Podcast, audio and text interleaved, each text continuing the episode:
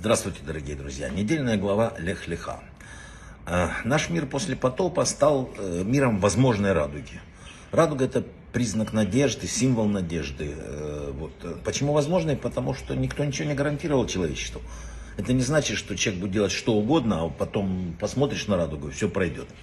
После потопа мир был создан заново. Атмосфера стала другой. Мир стал местом, которое мог принимать солнечный свет, который проникал сверху, раньше этого не было. И самое главное, он мог многоцветно отражать его.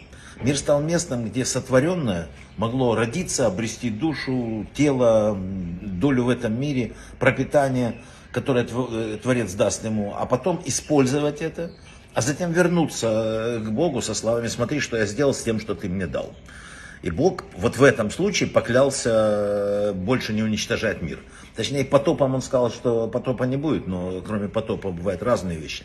Надо не хватать Бога за язык, надо не пытаться воспользоваться. Он сказал, что ничего этого не будет. Так поступил фараон. Он сказал, что потока не будет, давай утопим евреев в воде.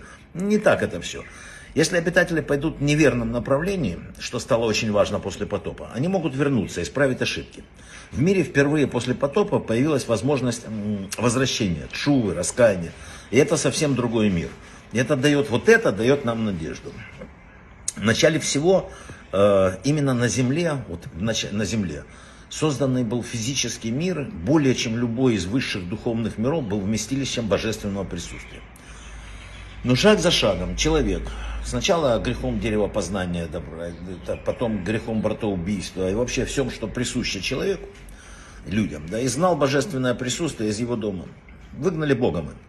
Поскольку человек изгнал Бога, да, только человеку дано это вернуть. И это начал Авраам.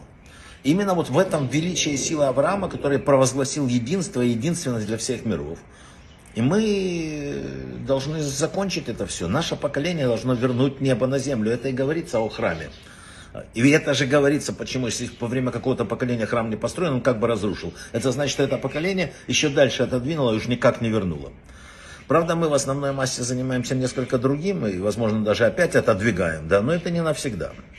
Все немножко верят. Проблема именно в этом слове «немножко». Так вера не работает.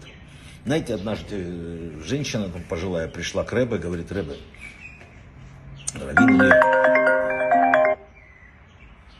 вы знаете, Рэбе, она говорит, я слышала, что вера может двигать горы. Это правда? У меня перед домом горка такая, она мне заслоняет пейзаж. Можно ее передвинуть?» Ну, Рэбе улыбнулся, говорит: «Вера может все, только полная вера. Если у тебя есть, ты, наверное, сможешь».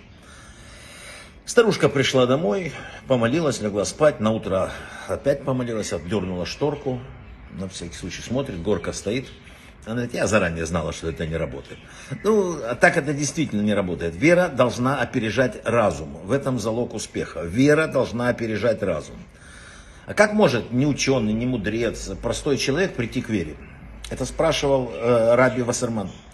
Так же, как обрел веру первый еврей Авраам, который вот в нашей недельной главе. Мидраш рассказывает о путнике, который шел по пустыне, увидел дворец, вошел внутрь, никого нет, обнаружил еду, питье, спросил: «Где хозяин?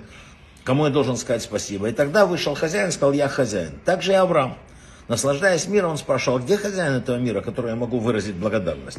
Тогда ему открылся Всевышний: «Я хозяин». То есть надо идти по миру, искать его, да? Чувство благодарности, кстати, стало движущей силой духовной победы Авраама. Благодаря этому он соединит творение и Творца, человека и Всевышнего.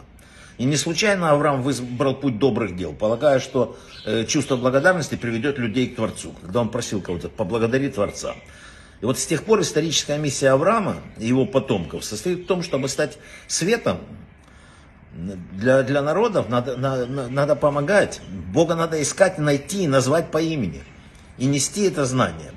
Инстанция, сказал Франкл такой, помните, психолог, который в фашистском концлагере был. Инстанция, перед которой мы несем ответственность, это совесть. Если диалог с совестью — это настоящий диалог, а не просто разговор с самим собой, то встает еще более важный вопрос: является ли совесть последней или предпоследней инстанцией? И мы должны стать теми, кто твердо, четко скажет: это последняя инстанция, имя, которое ей дало человека, это Бог. За человеком дальше идет Бог.